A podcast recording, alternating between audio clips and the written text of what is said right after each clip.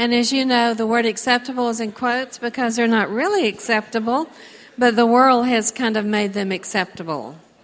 So as soon as we get seated, we'll get started.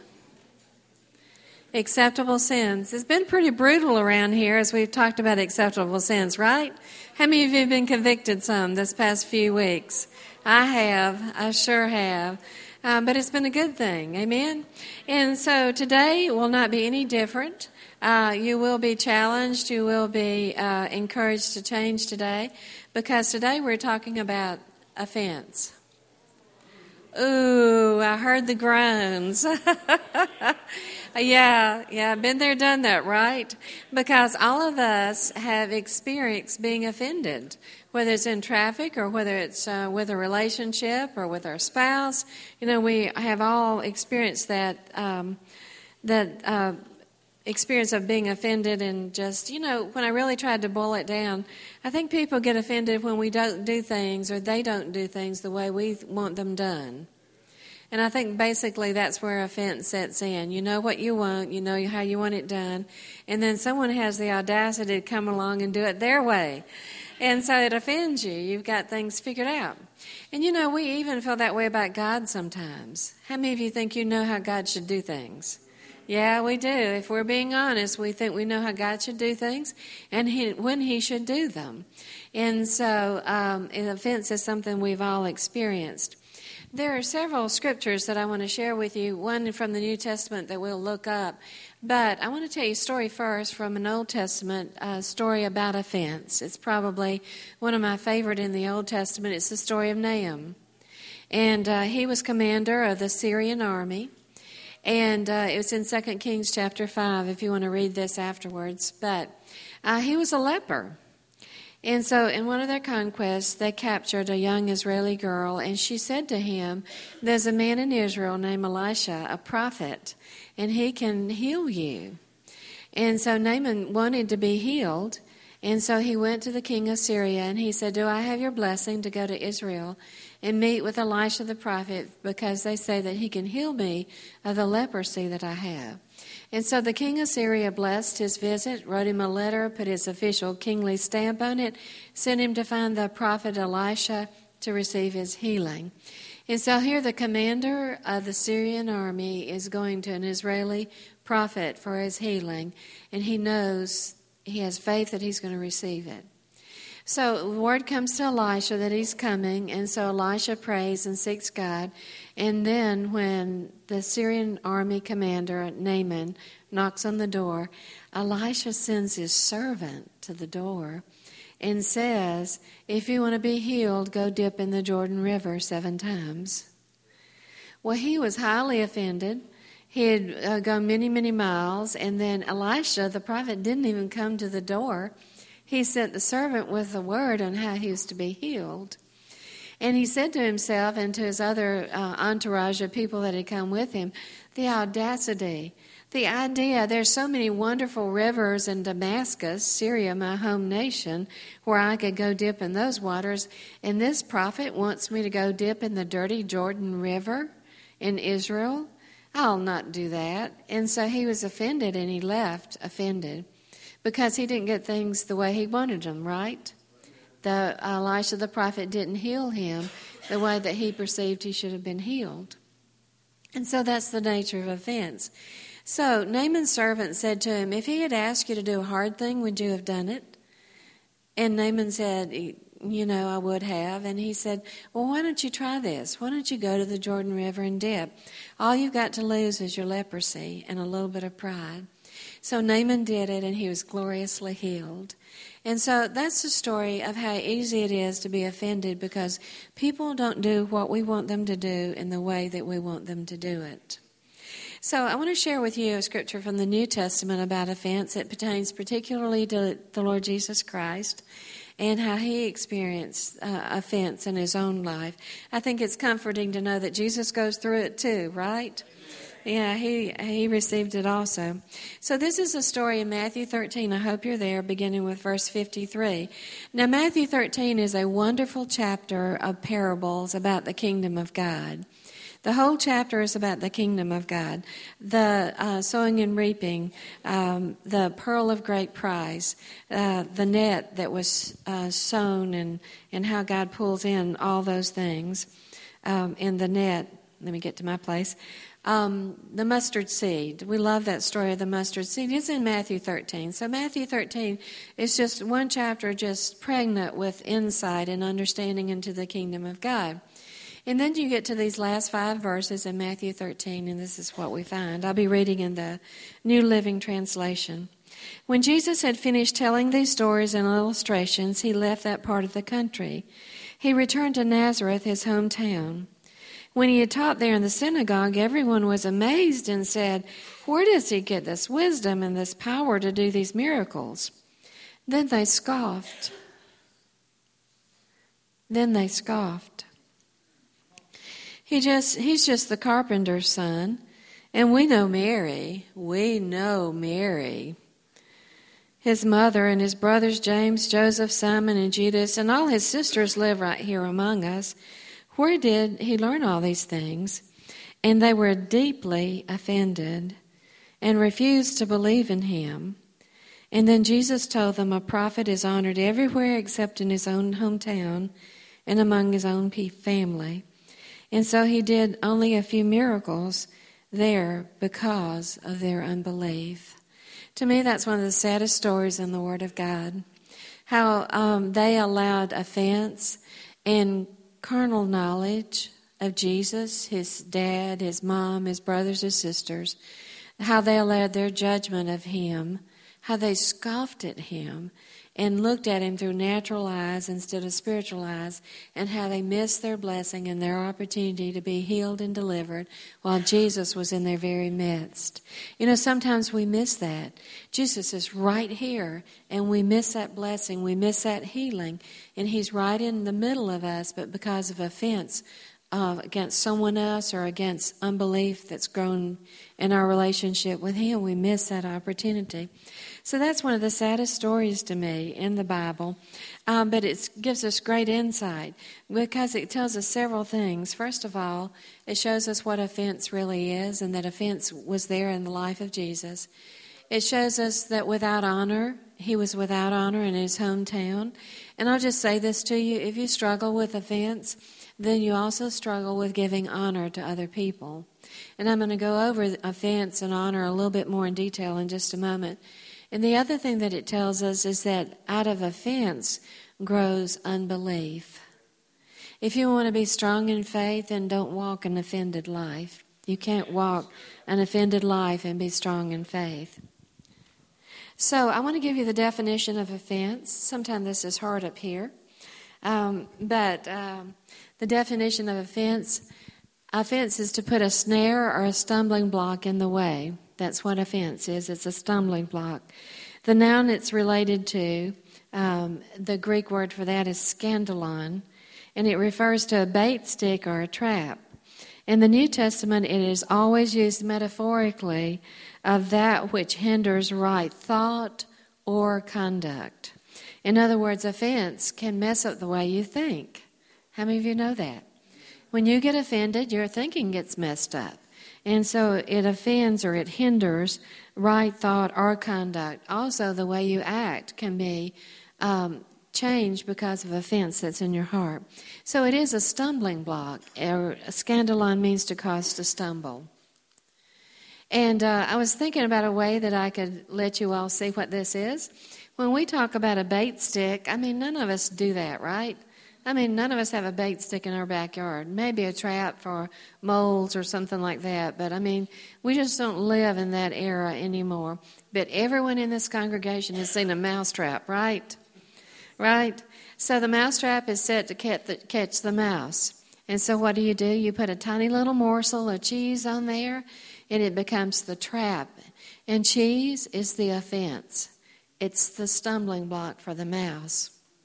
So, this is a, sp- a, picture of what scandalon really is. Offense is the cheese on the trap that Satan sets for you to cause you to walk out on honor, to cause you to walk in unbelief, and to cause you to walk in offense. I told you I would give you the definitions of those three things that Jesus experienced in Nazareth a little bit earlier. And this is the first one it's honor. It means splendor, honor, adornment, magnificence, beauty, and the verb means to make splendid. Often in marriage counselings, I share with uh, share with people that as a spouse, your job is to honor. Remember when you said those vows? To honor and to love until death do you part. And honor means to make the other person splendid, to lift them up and to honor them and make them glorious. And that's exactly the opposite of how we feel when we're offended, right? We want to tear down that person. We want to make sure everybody knows every single fault that they have. If they're in the traffic, we want to pull a Towanda and ram them in the back if we're offended with them, right? Or make some kind of hand gesture that's not appropriate. And um, so we do not honor people when we are offended with them. In fact, we do everything that we can to dishonor them. And so that's what that verb means. So in our marriages and in our relationships and in our family relationships, it's really good to honor people and to make sure that we make them splendid. And if you find yourself ever dishonoring someone, look because you've eaten the cheese, you've taken the bait, and you're an offense. Uh, the other thing that was in the example that we read out of Matthew 13 in Jesus' hometown of Nazareth was unbelief. And it literally means faithlessness. The New International Version says lack of faith. And so when you are in offense, it chokes off the faith in your life. It snuffs it out. It keeps you from growing in faith. And you walk in faithlessness.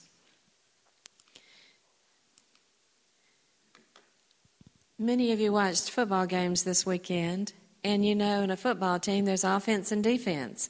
And the offense is forward motion, right? It's the one that gets the ball and moves it to the goal line to score and make the touchdown and win the game. Well, it's interesting that they're both spelled the same way. So, offense in your life stops, being offended, stops your offense or your forward motion. All right, y'all got that? Okay, offense, being offended, stops your offense or your forward motion in life because it chokes your faith. Offense can choke your faith. You can't be offended uh, or mad at someone and, yeah, I did that. Yeah. I just want you to see what happens to you. The devil sets you up with a chunk of cheese, and then you, you bite it, you take it, and then your faith is choked out of you. Don't be a rat in the kingdom of God. Amen. Hey, that's a quotable quote, isn't it? Don't be a rat in the kingdom of God. but uh, the fact that it, the scripture says that it chokes your faith, I mean, there was no better representation of that to me. So, offense is Satan's trap, temptation, and snare to keep you from receiving the promises of God in your life. So, a good thing to do today is just say, I, Today I declare, Lord Jesus, that I will not be offended anymore. And when I get offended, I'll be quickly uh, ready to repent and turn away from that offense, whether it's against God or man. There's another scripture I'd like to share with you, and this is a part of uh, offense I don't always get to, to teach. It's in Hebrews 12, 15, and I put it on the screen for you because it's in the New Living Translation, and that's the one I'd like to read it in. It says this Look after each other so that none of you fails to receive the grace of God.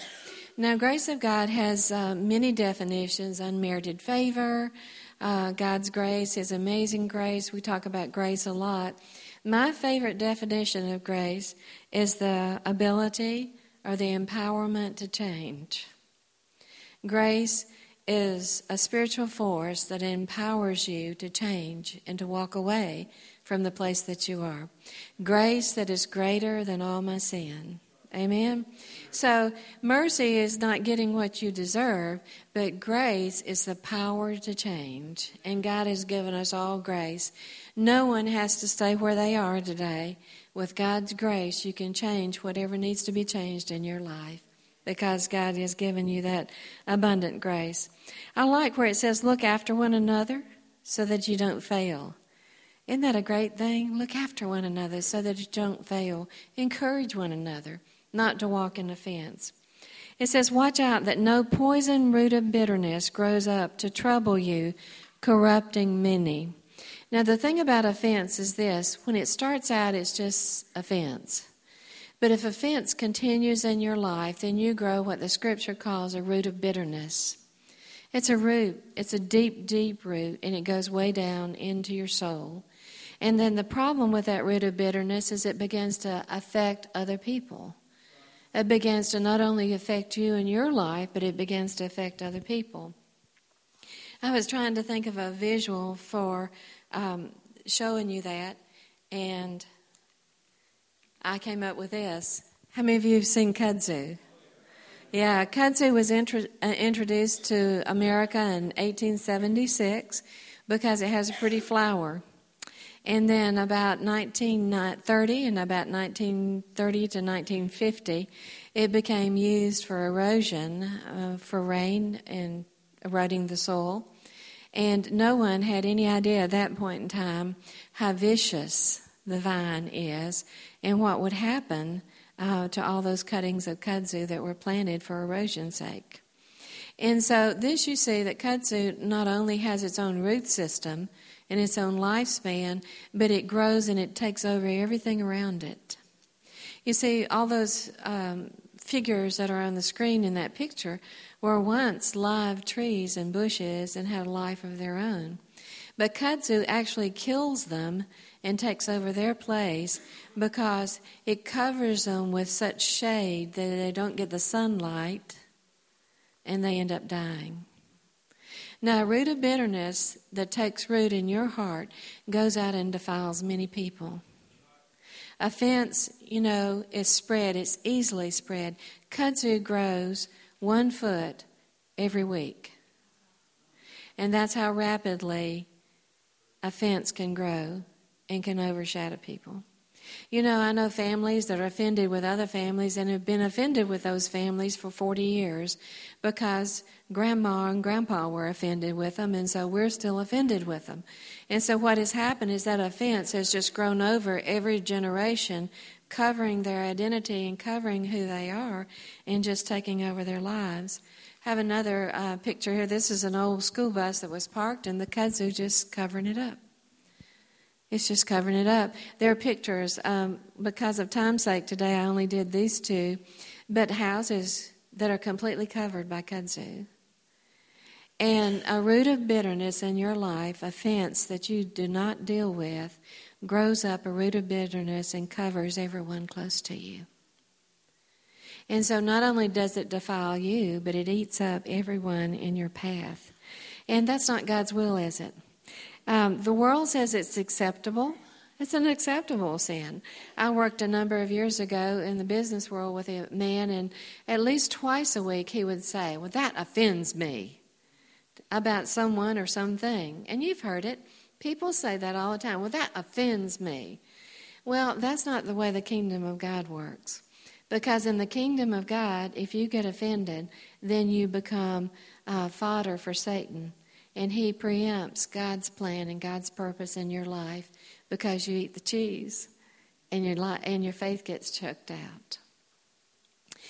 So that's basically all I have to say today about that. I don't know how to say it any clearer, any succinctly than that, other than this that God does not want us to walk in offense because it stops our offense. If I had to give you two phrases, if you didn't take notes, I'll give you these two phrases. Don't eat the cheese. and the other one is cut the kudzu. And I will just say this if you're next to someone, I mean, I don't mean literally, don't look at one another, but if you're in a relationship with someone somewhere in life um, who has a root of bitterness and who's growing their bitterness over on you and overshadowing you and cutting the sunlight out of your life, then get away. Get away from that person. Cut the kudzu. I mean, uh, years of unforgiveness and resentment and offense uh, will not bring life eternal to you. So don't eat the cheese and cut the kudzu. Don't let the shadow of offense dwell over your life. Amen. I just ask you to stand to your feet, please.